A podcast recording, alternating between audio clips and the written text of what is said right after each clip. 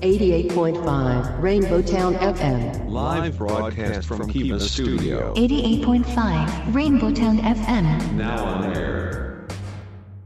Rainbow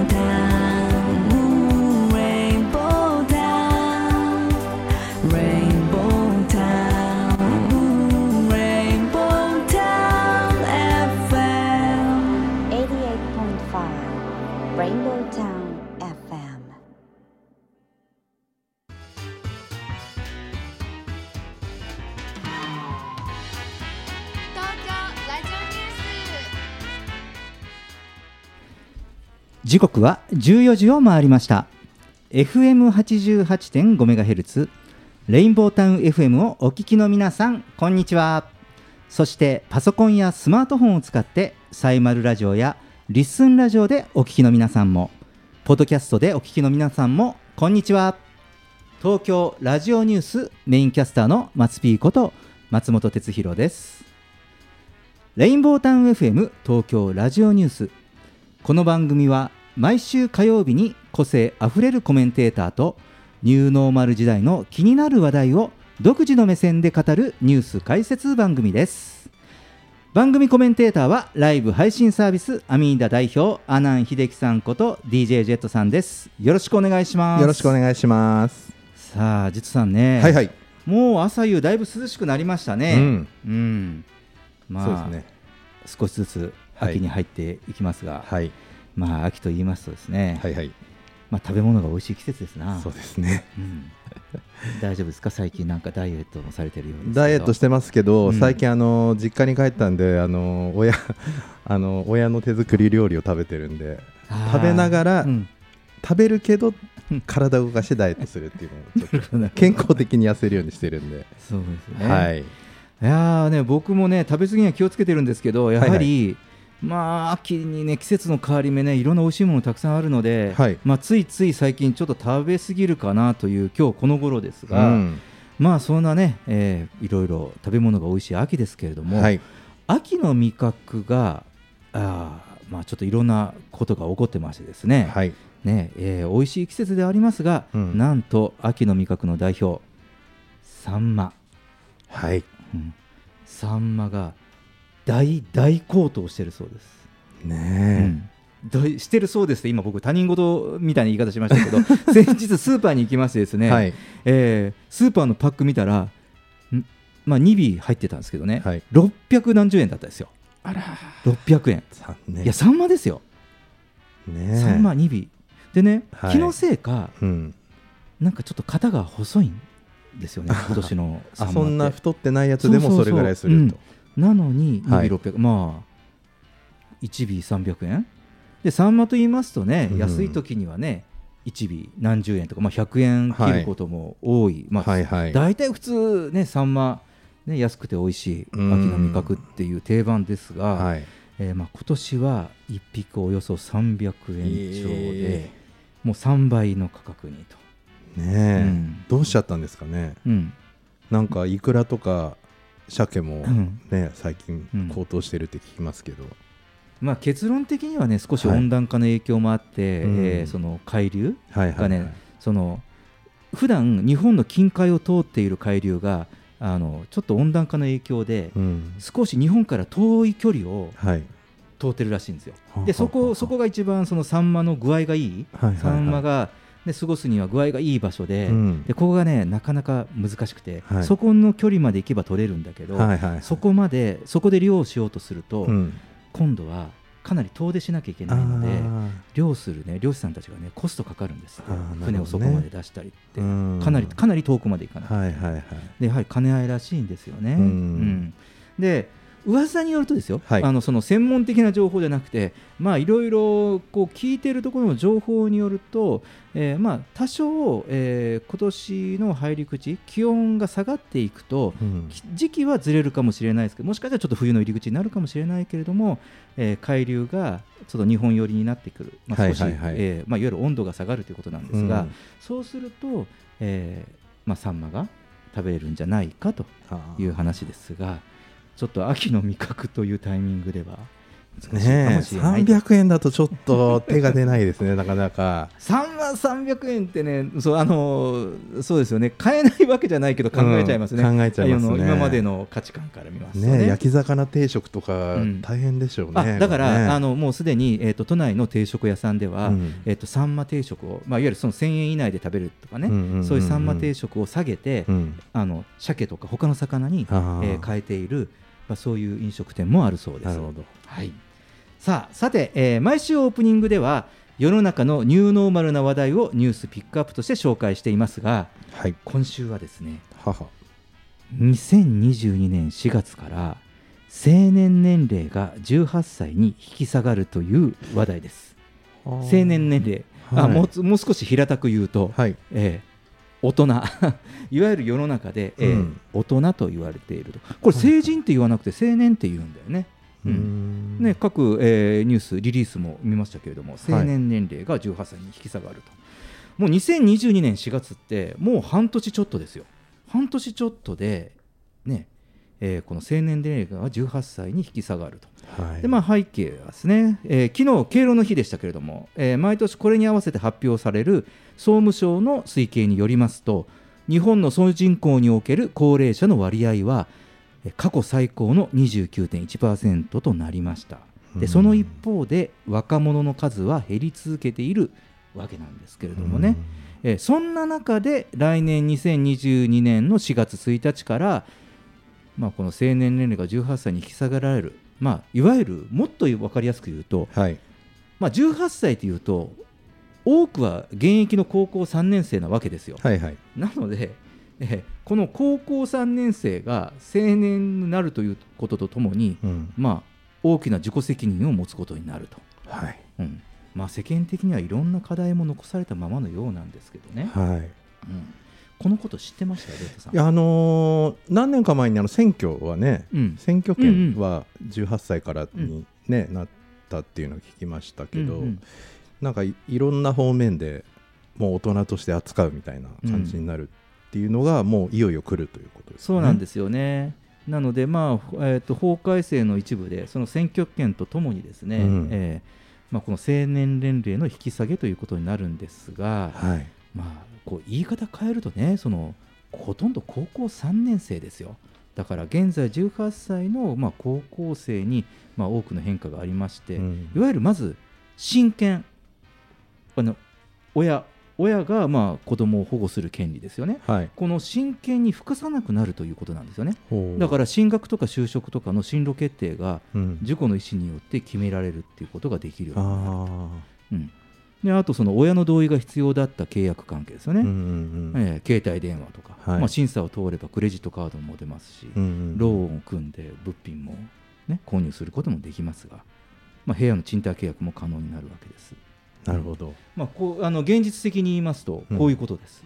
うん。まあ親がじゃあ子供が二十歳になるまでは我慢しようとかうん。ね。って言ってたのが18になるってことですね。うん。そうなんですね。うん。でまあ、反対に16歳から認められていた女性の結婚は18歳に引き上げられて、あえー結婚は男女ともに18歳からとなります。ーなるほど。うん、ただし、えー飲酒喫煙公営ギャンブル。うんこういったことについてはこれまで通り20歳からというふうになると。なるほど。だからおそらくその成人という言い方はしないんでしょうね、ううん。ん成人が18歳からという言い方はしないんでしょうね。うん。まあ、それに合わせて先ほどジェットさんが言われた、うん。えー有権者になる、ね、投票権が持てるということもあるわけなんですよ。はい。さあ、この変化、どう思いますか？どうですかね？でもなんかオリンピックとか見てたら、うん。もう何ですか？あのスケートボードのはい西矢さんとか、うん。13歳とかで、うん。ね金メダル取ったりねどんどん低スポーツでも低年齢化うん。して大谷選手とかもまさかね日本人が、ね、うん、投手はまあある程度活躍するだろうって言われてたけど、バッターでホームラン争いまでするとか、うん。考えられなかったようなね、うん。時代ですから、うん。まあね僕らの18歳の時と今の18歳は違うんじゃないかなっていう気はしますけどうん。ね。ただ、まあこうやって今、あの今日は改めて、えーニュースピックアップとテーマにしましたけど、はい。あと半年ぐらいでこういうふうになってくるわけですよね。はい。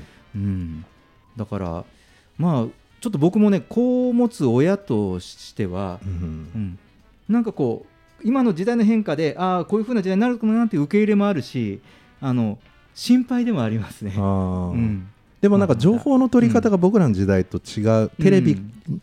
ラジオからの情報と今のネットから情報取れるので、うん。まあ、大人になるような情報が取れるスピードは速そうな気はしますけどね。うん。そうですね、うん。だからまあこれも世の中の変化、まあ、はい。我々まあこの番組世の中の変化を、えー見つけてお届けしておりますけれども、うん。まあこれもそういう意味で、えー一つピックアップをしてみました。はい。以上今週のニュースピックアップでした東京ラジオニュース。東京ラジオニュース。東京ラジオニュース。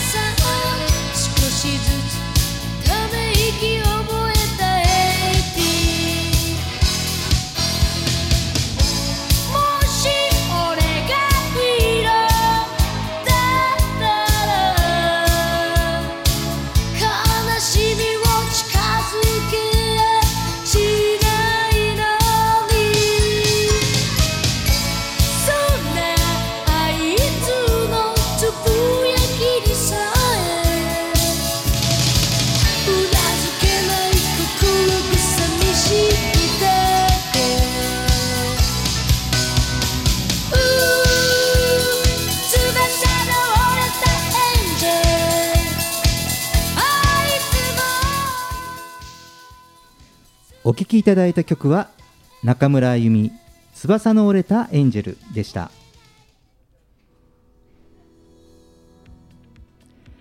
レインボータウン FM 東京ラジオニュース。今日のニューステーマは新しい生活様式と日本の温泉。コメンテーターはライブ配信サービスアミーダ代表の阿南秀樹さんことジェットさんです。よろしくお願いします。よろしくお願いします。さあそして今日は温泉というテーマにふさわしいゲストコメンテーターをお二人お呼びしております、えーお一人目はビッグローブ温泉ワークから羽賀光平さんです、えー改めましてビッグローブさんでは温泉宿と企業をつなぐ温泉地でのワーケーション事業に注力されています。羽賀さんはそのビッグローブでワーケーション事業の指揮を取っていらっしゃいます。よろしくお願いしますよろしくお願いします。もうね、羽賀さん、あのゲストコメンテーターというも、もうほぼほぼなんかこう準レギュラーみたいな、感じですけどもね。はい、えーそして、えーお二人目は女子力アップの最新入浴法の著者で、日本健康開発財団首席研究員プロフェッサーの後藤康明さんにもお越しいただきました。後藤さん、よろしくお願いします。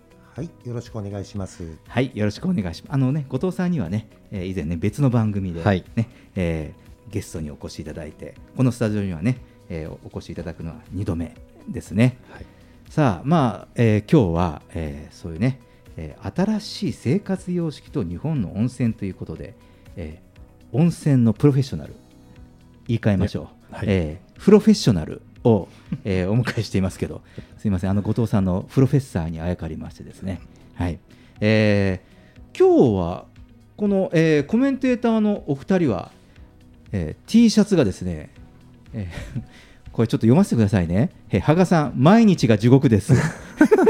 別府温泉のハンコが押してありますね。ねこれ、温泉 T シャツですか？あそうですね、これ、うんあの別府温泉にありますその地獄巡りっていうあの、うんうん。まあ、旅みたいなのがありまして、うん。いろんな地獄って呼ばれるいろんな色の温泉が湧いてるんですけど、うん。そこで買えるこの T シャツですね。ああ、なるほど、そこで買える。ううん。んもう今日の特集に合わせて。そして後藤さんこあの後藤さんの T シャツはすごくシンプルなんですけどとても気になるワードですね僕の世代にとっては。ヤング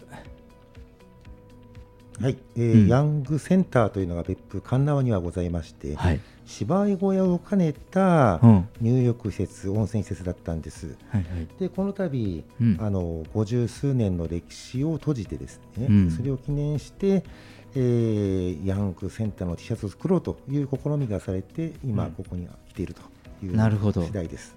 ということはやはり温泉 T シャツです。なんですね。これはあのあ限定100枚の T シャツなんです。あらそんな貴重なレアレアな T シャツを。そうなんです。あのクラウドファンディングみたいな形で、うん。そのまあ、この歴史を残そうというふうに活動されてる方々が現地にいらっしゃって、うんうん。でそれであの限定で販売されてるって僕もあの1枚オレンジのやつを持ってるんですけど、うん。すごいもうもうあもう今日のテーマのコメンテーターにはふさわしいですね。そうですね。はい。もうそんなもうね温泉地の限定 T シャツまで。はい、はいねえーまあ、そういうねお二人をお迎えして、うん。えーお送りしようかなと思いますが、はい。改めてですねこのその日本の温泉、ね、この温泉文化というものについてちょっとまず触れていこうかなとうん。大枠からいこうかなと思うんですが、はい。えーまずですねちょっと調べたところ日本には約3000箇所以上の温泉宿泊施設のある温泉地があるそうなんですよね。3000うん、その多くは火山帯に沿うように分布しているので温泉の熱源には事欠かないという事情から、まあ、日本人は、まあ、古来より温泉を愛してきたということなんですけれども、まあね、こうやってその、ね、温泉に、まあ、お仕事講師ともに携わっているお二人にちょっと伺いたいかなと思いますけれども、まあ、こういうその日本人と温泉の関わり？うん。うんまあ、その温泉の魅力、まあ、そもそも温,、ね、温泉に入る由来などですね少しあの教えていただければかなとも思いますが。うん。はい、うん。あのー世界中に温泉というのはたくさんあるんです。うん。日本だけではなくて、うん。ヨーロッパですとかアメリカですとかあちこちあるんですが熱いお湯が出るところというのはほぼほぼ日本に集中しているっていうのがありますね。へえで湯治っていうふうにうん言いますが、うん。うん。お湯で治すっうんて書くかと思うんですけれどもうんですね、うん。世界の方々がうん。お風呂に入る目的うんっていうのを聞くと、99%以上の方が体をきれいにするっていうんですよ。うん。うん。で日本人だけがうん。温まるうん。リラックスするうん。リフレッシュする、うん。ですね、あのこれを言っているのがうん。日本独特の文化っていうのがありまして、うん。でみんな体きれいにするためうん。に世界の方々はお風呂入るよシャワー浴びるよっていうことなんですが、うん。日本人だけがうん。こうやって、うん。あの温かいお風呂に入っている、うんうん温かいお風呂に入るということは毎日末梢の方ですね体の隅々の方まで酸素とうん。栄養を運び込んでいるということなので、うん。そうすると体がリフレッシュするんですね。うん。あの普通通常は、えー世界の方々は睡眠をとることによって体を回復させるっていうことなんですが、うん。日本人は寝る前にお風呂に入ることによって、うん体をフレッシュにできる、うん。だから日本人が長生きなんだっていうことが最近はうん。分かってきていて、うんうん。で世界的にですね、うんうん。注注目されています。なので、うん。中国の富裕層ですとかアメリカの富裕層の方々が、うん。自宅にものすごい立派なお風呂をつけてですね、でうん。追い炊きも完備したようなものをですね、つけているっていうのが今流行ってきているトレンドになってますね。うん。なるほどですね。はあ。うん、そうか。ね、そもそもそのね、僕は初めてです。あの温泉って言われると温かい温泉は日本だけっていうことをうん。今初めて知りましたけれどもでもあのこうねこう温泉の歴史とかをこう紐解くとですね結構旅行行った時にあのここってあの弘法大師様が あの使ったお湯ですとか、うん。あとあのいろんな戦国武将例えばその武田信玄とかなんかこういうとこがなんかこの戦の疲れをこう癒すために使ったお風呂ですみたいななんかそういう歴史的なこう名称にもこうなってたりするので、うん。まあかなり歴史は古いのかなというふうには思ったりもするんですけどね。あそうですよね、うん。あの本当にあの山の奥にある秘湯でうん。傷を治されてとか、うん。あの隠れ湯がとかっていうのが多いですもんね。うんうん。なんかなぜ日本人だけがこのやっぱり古くからそのお湯に入ってうん。あの傷を治すっていうようななんかそういう文化が根付いているのかっていうのはやっぱりこう火山が近くて熱いお湯が湧き出てる環境が非常に多かったからとか、うんうん。そういう地理的な問題もあの、関連があるのかもしれないですよね。ああそうですよもね。う。もう一つはうん。宗教的な理由がありまして、ほうほあのテルマエロマエとかねあのご覧になりましたですかね、ローマのお風呂で温泉文化があって、えー戦争で戦った方々が傷を癒すのに温泉を使っていた。うんいうことがあったんですがキリスト教の時代からが始まってから中世のヨーロッパでは、うん。お風呂に入るということは自堕落的なことだっていうふうな判断をされちゃったことがあったんですね。はあそうするとお風呂に入ってはいけないっていうふうな論調になってそれまではローマ人、あのローマ風呂とかですねもう非常にあのお風呂好きな方々がいっぱいいらっしゃったんですけれども、うん。そこはやめましょうっていうふうに一旦なっちゃったっていうのがですね、歴史的にはあったりしますね。なるほどね。あー反対にその日本ってあの例えばですよ。これお湯お湯じゃないかもしれないですけどあの水行があったりそもそもその水に浸かって清めるとかああ。の今ねその先生ヨーロッパね海外のっておっしゃいますけどまあ例えば日本はそういう文化もあったからっていうかその宗教的なこととか、うん。なんかそういうこともあったのも背景になるんですかね？そうですね。お風呂に入ったりとかね。あのうん。まあ、そもそもあのみそぎっていう言葉はあったりするかと思うんですが、あのこれはイザナギの御事とかイザナミの御事のところでこう、あのかけまくも賢きイザナギの大きうんから始まるところ、あれは体をみそこれこれはきれいにしたっていうところではあるんですけれども、うんうん。そういう温まるあごめんなさいね。話がちょっと脱線しちゃいましたね。いえいえつも大丈夫ですよ。いつものごとくあのうん。うん滑ってますが、いえいえあの体をきれいにするっていうことのは、あうんうん。の歴史上もですね、うん神話の世界からあったのかな、まあ、温まるっていうところがちょっとごめんごめんなさい。僕紐付けることができませんでした。失礼しました。うん。なるほど。ただまあかなりその日本人、まあ、日本にとってはまあ古くからのまあ文化であると。で先ほど先生おっしゃいましたけどそのそこからその体の汚れを洗うっていうことだけではなくて、まあ、その温泉で、えー病を治癒したり、えー健康を増進したりってすることを目的に、まあ、温泉に入るというねことね、えーまああの私今日ですねあのあまりその湯治ということに関してはあの知識がないので湯治という言葉を辞書で引いてきましたら自然環境の豊かな温泉地に転地して、えー良質の温泉に入り長期滞在して心身を癒すことだそうですが、はあのまあ、温泉文化をさらに言いますと、まあ、歴史ある湯治文化という方もできそうなんですけど、うん、その一般にはですね私たち。多分あのジェットさんも含めて、はい。あのリフレッシュして温泉に入ることはあってもそのもうお湯でこうなんていうんですかねこう当時、まあ、治療する。例えばもうそのそういう本格的に考えることはあまりない気がするうんん。ですよね。うん。よくね効能とかね、うん。あの泉質とか書いてありますけど、うんまあどこまでうん。この効能が効くんだろうっていうのはちょっと。ほぼほぼ、まあ、こうやってラジオ聞いてる皆さんもねほぼほぼこうやっぱり温泉、ね、お風呂好きっていう方もいらっしゃるかもしれませんが、まあ、リフレッシュうんですよね、疲れを癒すとかね、うんそこが主かなと思うんですがちょっとこのねその当時ということについてもう少しねあの多分おそらくお仕事柄あのいろんな温泉地を巡っ回ってらっしゃると思いますので、はい、あの教えていただきたいかなと思いますね。あの、うん。温泉あのいくつかあるんですが、うん。一つはお風呂に入るお湯に浸かるということで、温泉っていうのは一つもちろんこれは重要な要素だと思います。うんうん。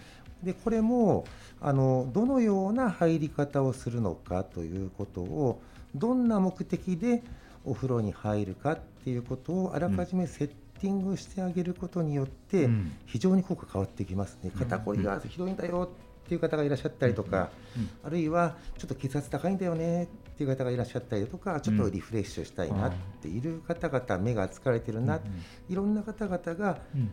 ちょっとお風呂の入り方をですね、変えるだけで変わってくるかなというのは、お湯に浸かるという意味では一つございます。もう一つは温泉地行っていただくのが普通の家庭の中でお風呂に使っていただくというとの違いっていうのが、うん。まあ、自然今あの松松 P さんからお話がございましたが、あの温泉地の自然環境等を含めてですね温まるということ以外に例えば温泉地に行くとその時々の旬の食べ物があったりですね、そうすると、まあ、今コロナの時代ではありますけれどもそうすると粘膜免疫とかですねこの辺りを、あの感染防御を高めることができるっていう要素があったり、うん。あるいはあの自然のく美味しい空気を吸いながらういろいろ動いていただいて、ですね。あのジェットさんみたいにこういろいろ運動していただいてはい。動いていただいたりみたいなことをすると、これはこれでまた全身免疫を高めるっていうようなことにもなりますし、いろんな要素が多分ですね、うん。動く歩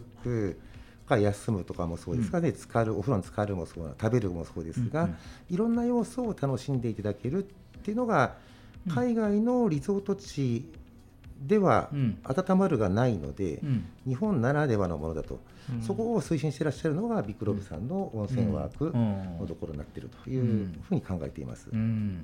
なるほどね。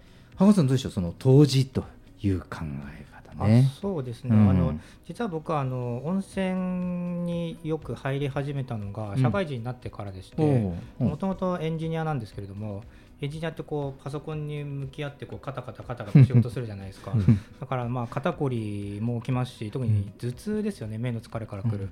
これが結構大変ですと。であと頭でうんうんうなって考えますので、まあ、メンタルも結構やられやすくてですね。あそれでなんかこう改善する方法はないものかと。ーうん。運動なのか食事なのかっていろいろ調べてた中にあのたまたまあの見た温泉のあを調べてた時にですね、うんうん。まあ、その適応症っていうところに「うつ」って書いてありまして。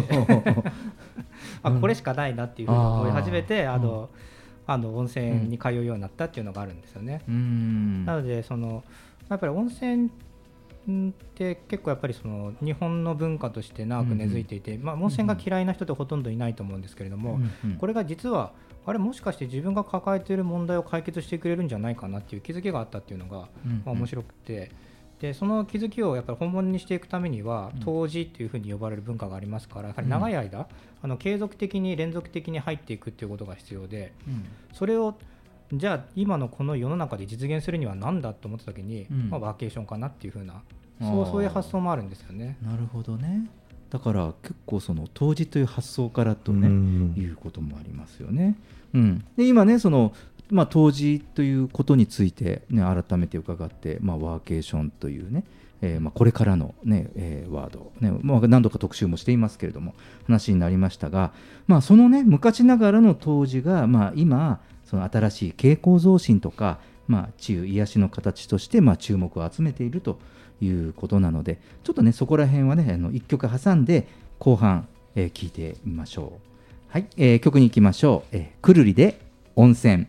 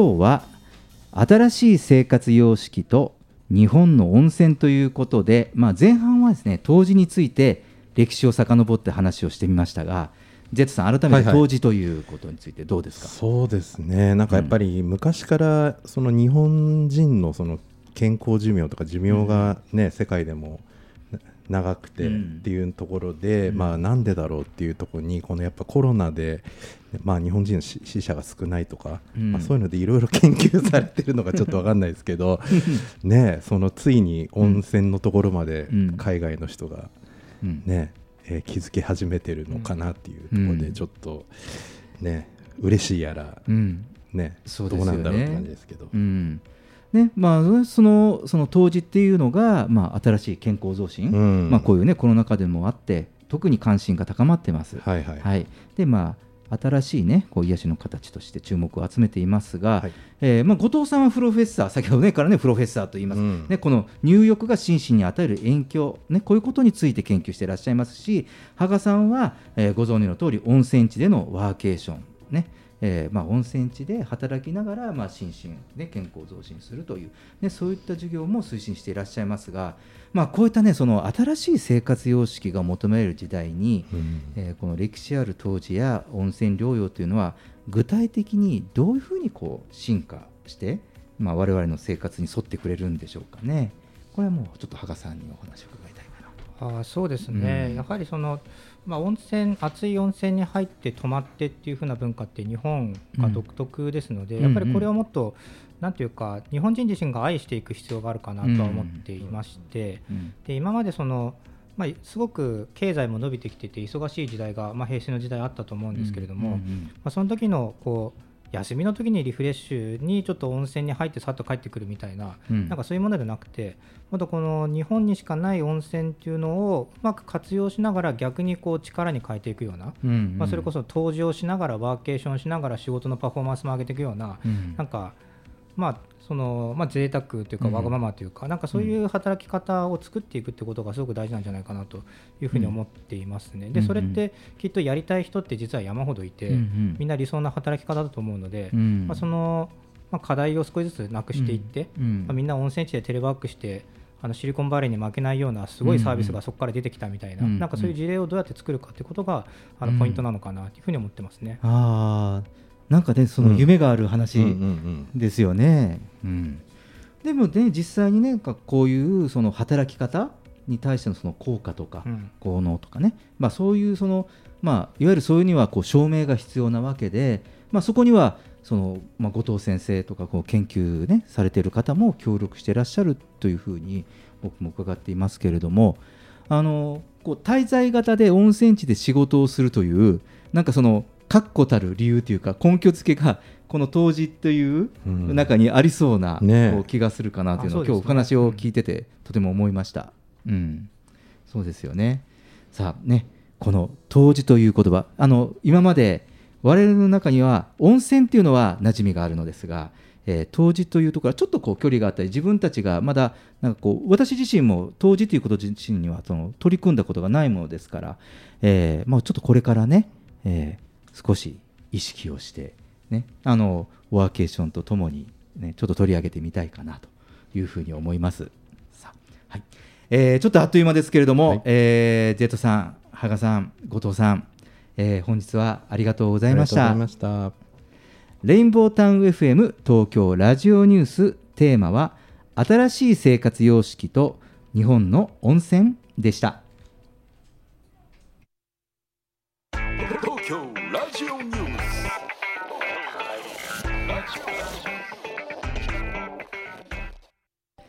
はい、えーメインコメンテーターはライブ配信サービスアミーダ代表の阿南秀樹さんことジェットさんです。ジェットさんよろしくお願いします。よろしくお願いしますさあそしてはいスペシャルコメンテーターをお招きしていますね。おははいい、えー次の時代にパラダイムシフトする企業を支援する専門家集団株式会社エスペシャリーの代表小島圭さんです。よろしくお願いしますよ。ろしくお願いいたします。で、えーまあ今日はですね、はいはいまああのね小島圭さんも入っていただいて、えー私と皆さんのお手元にですね、えー一つのデータがあります。えーお。こちら。ニューノーマル時代が日々の生活に与える影響について全国の20代から50代の男女1000人を対象にしたサントリービールが実施したインターネット意識調査のデータです。なるほど。まずですね、はい。まあ、どんなテーマで調査をしたかというと、はい。えーニューノーマル時代のメリハリ生活の実態ということなんですが、えーデータを見るとですね2021年に生活の中で新しく意識したい。また新し新たにやってみたいこと。というアンケート結果なんですけれども、はい。えー第1位はですね、はい。健康に気を使う。ということなんです。これ全体の41.9%、うん。はい、これが1位なんですよ。新たに意識することで健康はい。うん。ね。そう。2021年ね、うん。例えばほらよくちょうどこうお正月ですから今年のうん。あの年頭うん。やりませんか、今年は何々をやろうとか、うん。何に取り組もうとか、うん、はいはいはい。だからこのこれは直近1年2021年で意識したいことやってみたいことの中に一番が健康に気を使う。まあ当たり前ですけどこれが一番になるということね、はい。はい、で続いては生活にメリハリをつける。時間の有効活用、うんうんうんこれは昨年は反映してるんでしょうか？なかなかそうですね。自粛生活が長かったり、うんうん今までなかったかもしれないですねこれは。うん。でも時間の有効活動って、うん。活用ってうんもうお仕事してもお勉強してても、うん。何にしても一番大切だったことだったような気がするんだけどなっていう感じですけどね。そうですよね。そう当たり前のことなんだけれどもそうなんです。でも上位に上がってきてるというのが健康も当たり前だし、うん。なんか時間の有効活用も当たり前だから、うん。なんか見直させられてるのかなって感じですよね。そうですよね。で3つ目がポジティブ思考で物事を考える。これも2020年いろいろと混沌としたじゃないですか。だからこういろいろ閉塞感があった中で2021年はポジティブ、うん。前向きにいこうっていう風なやはりなんかそういう意識が芽生えたとか強く皆さん思ってるんですかね。そうですね。みんな不安なんですよね、この時期で。うん、で、えー続いて続いてが運動を始めるとか新しい仕事を始める、資格取得などの勉強を始めるというふうに続いていくんです。うん、これねね、まあ、まずその2020年のこうリバウンドっていうか、まあ、経験教訓っていうのが生きたワンツースリーだったそうですね気がしますけれども、なんか健康はもう単純にこうなんですかいろんな有名人の人が亡くなったりとかして、うんなんかこう単純に自分にこう身の危険みたいな迫ったことでこう意識が変わったのかなみたいな感じですかね。うんはい。そうなんだよね。うん。あのだけどこうもう一つ着目したいのはこの新しい仕事とか資格取得などの順位が下がってるんですけど 順位が変わってますが、うん。あの昔だとやはりその新年新年のその年頭のそうそう実のこう抱負ね。そう抱負とかでやはり今年はこういう事業を始めますとかこういう仕事やるぞうんっていうとか感じだったんだけどね。こういう資格を、ね、取得しますとか、ねまあ、あのお二人ともあの経営者の方なので、はい。どうでしょう？あの経営者目線これ意外だっったんですよね。この新しい仕事を始めるとか資格取得っていうのが順位が結構低かったっていうのは、うんうんうん。なんかこういうなんていうんですかね。えっ、とリモートとかになって、うんうん。どっちかっていうと、うん。まあ、時間の管理よりもやっぱりそのなんていうんですか？中身を企業の人も見てくるからやっぱり自分を磨かないとえっ、とまあっていうことに直面する機会だったんじゃないかなと思うんですけどこれ今まだ低いってことはまだその企業がその融資とか、うんうんなんていうんですかその助成金とかでこうなんていうんですか頑張って、今やってるけどこの先またどんどん厳しくなって企業とかどんどん潰れていくとやっぱりこの辺って仕事ねなくなってもう、ね、飲食の人とか、まあ、周りのなんて言うんですよね飲食店やってた人とかはうん。もう仕事なくなってますから、うん。仕事のことを考えざるを得ない状況になってるんですけど、うんうん。えっとまあ、そういう意味ではまだこのアンケートを取ったのが何月かちょっと分かんないんですけど、ん。これは仕事の方はもうなんでしょうこれから出てく増えてくるんじゃないかなとは思ったんですけど、うんそうなんですよ。多分あのこれであの、まあ、お聞きの皆さんも誤解なくなんですけどその資格取得とか新しいビジネスをやる人が減ってるわけではないんですね、うんあの意識調査の結果で意識のランキングあが下がったといそうことですね。うん。はいどうでしょう？あの小島さんなんかはそれこそあのいろんなスキルとか資格を持ったその専門家集団を、まあ、引きしてるわけなんですけど、その立場からするとどうですか？こういう意識け調査の結果が出たというのは。そうですね。今の時期はやはり健康に一番気持ちがいっても仕方がないなと思うんですよ。あとリモートだからちゃんとしなきゃとか思ってるところの気持ちの表れがね、上に来ているなと思っていてでそのそうやって考えていくとあの資格とか自分を磨くっていうのがちょっと多分後でお金かけたいなというところには出てくるんじゃないかなと期待はしているんですが、あのそっちよりも今ある現実を受け止めているっていうのが精一杯かなっていうところと、あと新しい仕事を始めるっていうところが今副業っていう話が出てるじゃないですか。はいはい。そのところで次の可能性を探しに行こうとしている人もいるのかなという少し、うんあの自由な生き方の今後の展開にあの行くんじゃないかなっていう少し期待を持ってみようかなと思っているところがあるんですが、まずは元気に乗り切らないと。うん、そうですよね。ただね、資格とかっていうのはね自分をこう鼓舞するものだからチャレンジしてほしいなっていつの時代でもチャレンジしてほしいなっていう気持ちはあります。そうですね。うんだからそこはもうちょっと期待したい。うん、あのまあその上位に入ったワンツースリーって先ほども、あの皆さんおっしゃった通り当たり前のことなんですけれども、まあ一つはまずはその当たり前に思ってた日常がまあ損なわれたわけですよね。うんまあ去年ね。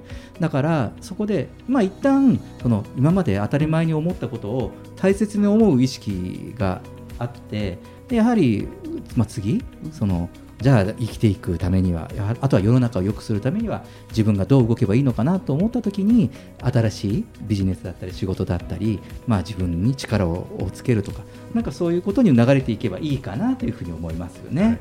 はい、えーそして続いては、えー日々の生活をより豊かにするためにコントロールしていきたいこと という問いに対しての回答ですけれども次の通りです。えー第1位は、えーこれはもう6割の方がお金の使い方。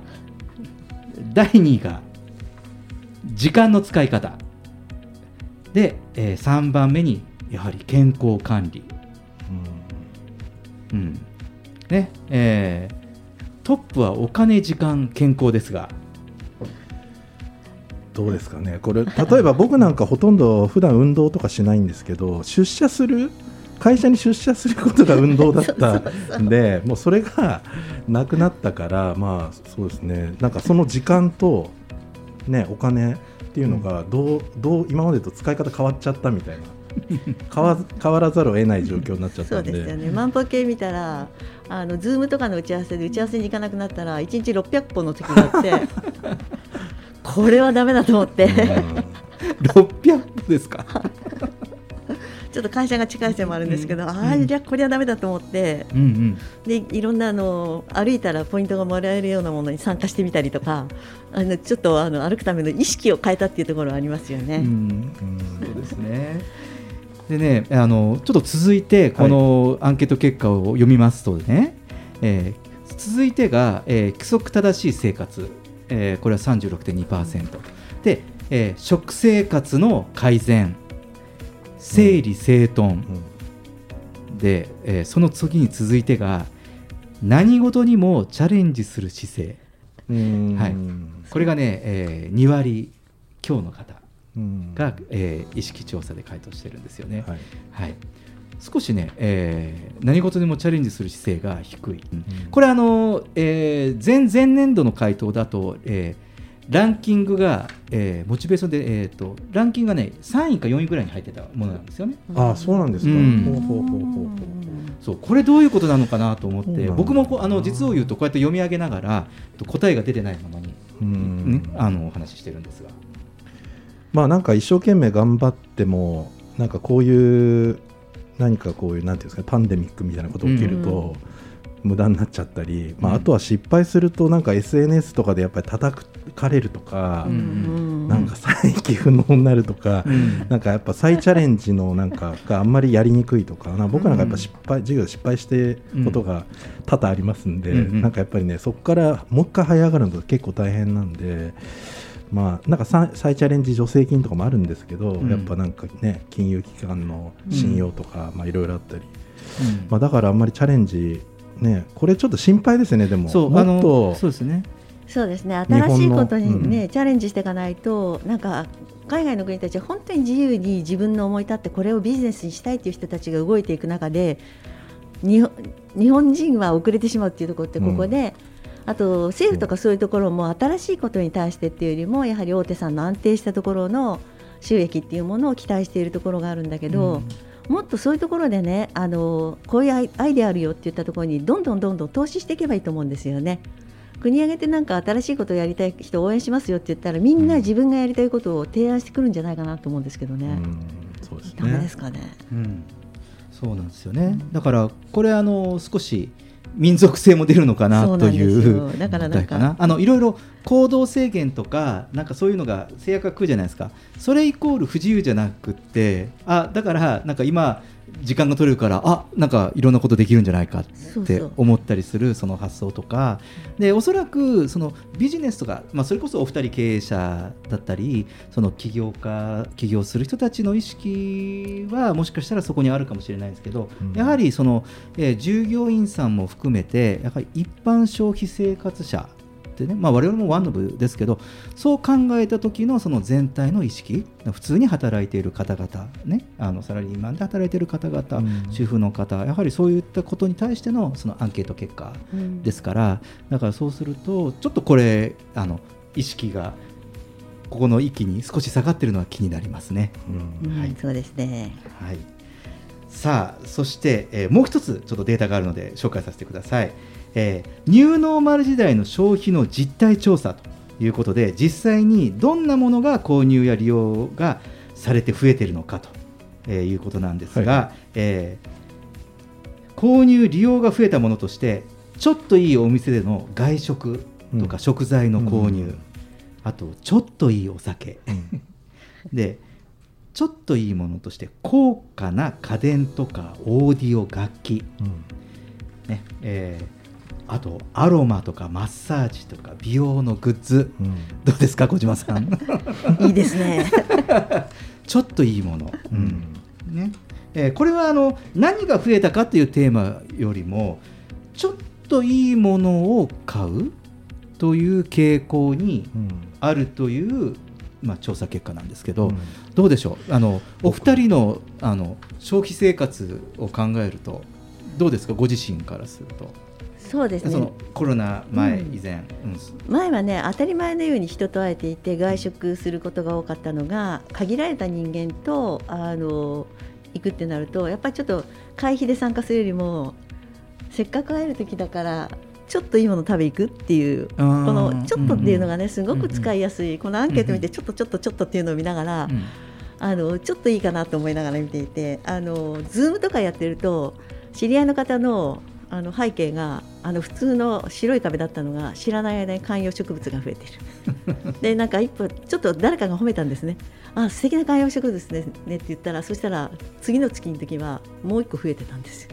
そういうふうにしてちょっとずつ自分のこう見せ方っていうのも少し一つランク上の自分っていうものを、あの皆さんが見直して演出する時が来たのかなと思って、うん。この時代が来たなと思ってるんですよね。確かに。これあとなんか全部心とかメンタルとか記憶に関係するものばっかりなんですよね。なんか。あそうね、うん。お食べ物とかも美味しかったとか、うんね。きょ音楽も聴いて物に残るものじゃないじゃないですか、なんか。なんかねそういう体験とか気持ちの変化とかちょっといい気持ちになるもの、そうなんですよね。だから料理とかもそうですしね。ね。あの日常のその食事とか飲んだり食べたりすることにに関しても、ちょっとしたその感動、うん。ああ美味しいとかなんかその域まで行くようなこう感動をこう欲するっていうかそうまあ、そういう消費行動が現れてるのかな。そう服とかね車とかないですもんね、うん。そうなんですよね。か見せるものとか、うん。よく見せるものとかそういうのはなくて、うんそうなんですよね。だからそのこやはりこれもその自粛とか行動制限がある中で、やはり人間特に人間は感情の動物とも言われますけれども感受性が枯渇して何かこういうメリハリをつけたい自分のこう感情にやはり少しこう震撼させたいという心理が働いているんじゃないかなと思います、うん。まあ、実際問題世の中ではメリハリ生活とかメリハリ消費という言葉も生まれているようなんですよね。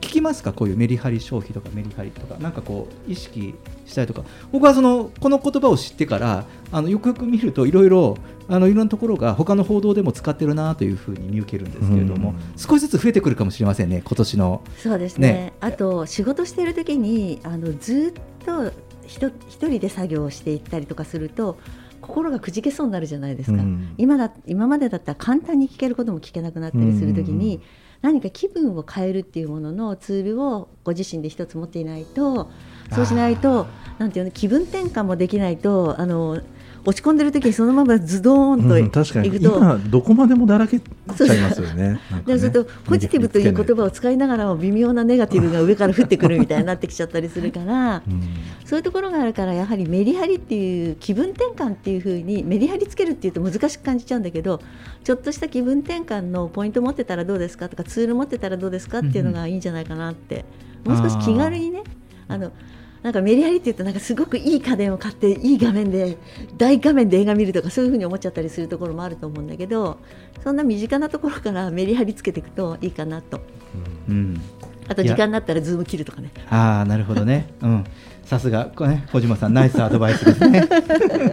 切ると呼びますけどね。電話しますけど。はい、えージェットさん小島さんありがとうございました、えーレインボータウン FM 東京ラジオニュースニューノーマル時代が日々の生活に与える影響について生活と消費の実態でした。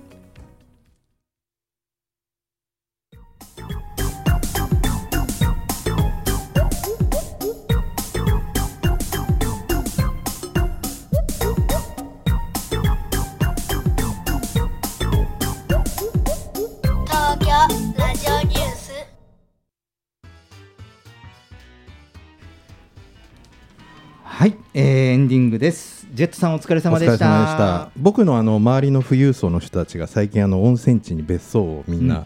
あの買っててうん羨ましいなと思ってるんですけど、うん。うんまあ、僕はあの庶民なんであの後藤先生とあの 羽賀さんに、はい。えーえーお得な温泉ワーケーションを教えていただいて、はい。行きたいなとああそうだよね。やはりこのお二人にどこがおすすめですかっていうのはね、まあ、かもしかすると番組で聞くと角が立つかもしれないけど 聞いてみたいよね、うん聞いてみたいです。うんはい、えー、羽賀さんありがとうございました。あありがとうございました、うん。今日はあの前半後藤さんがいらっしゃったおかげで、うん。あの海外と日本の温泉文化ってこんな違うんだみたいな気づけがあってまあ、非常に面白かったなと思いました、うん。あのまだまだ深掘れそうですね、そうですよね、はいはい、えー、後藤さんありがとうございましたはい、ありがとうございました。はいはい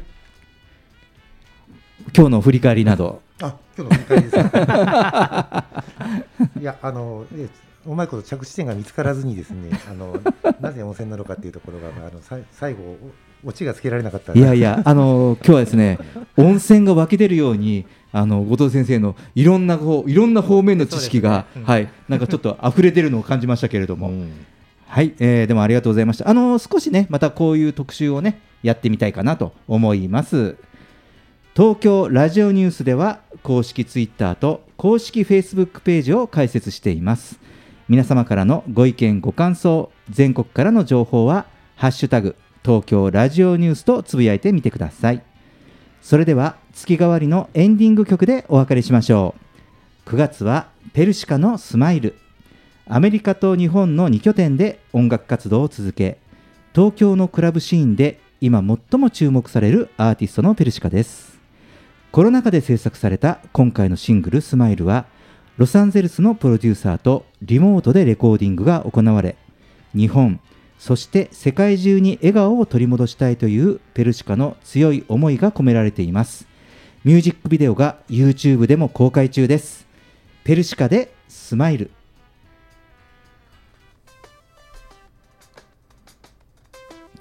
東京ラジオニュースまた来週お会いしましょう。今日はよく晴れたサンデー好きな歌口ずさんでお揃いの靴で出かけよう。リラララララあっちに行こうこっちに行こういつも君に振り回されてるけどね僕の隣で一番笑ってて Smile for me Smile for me Smile for me Smile for me Your smile is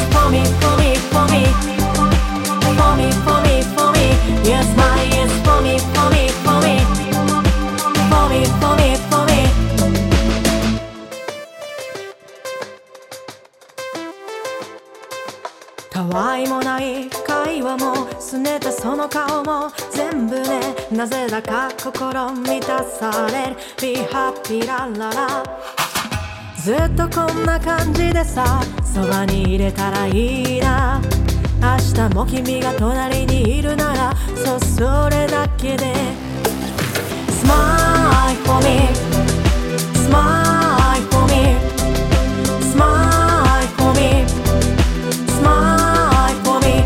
Your smile is for me for me for me For me for me for me Your smile is for me for me for me For me for me for me 君が僕の世界に彩りを与えて通り過ぎてく風はいつも暖かくてこの先も二人がいいね君の隣で幸せを歌うよだからほら笑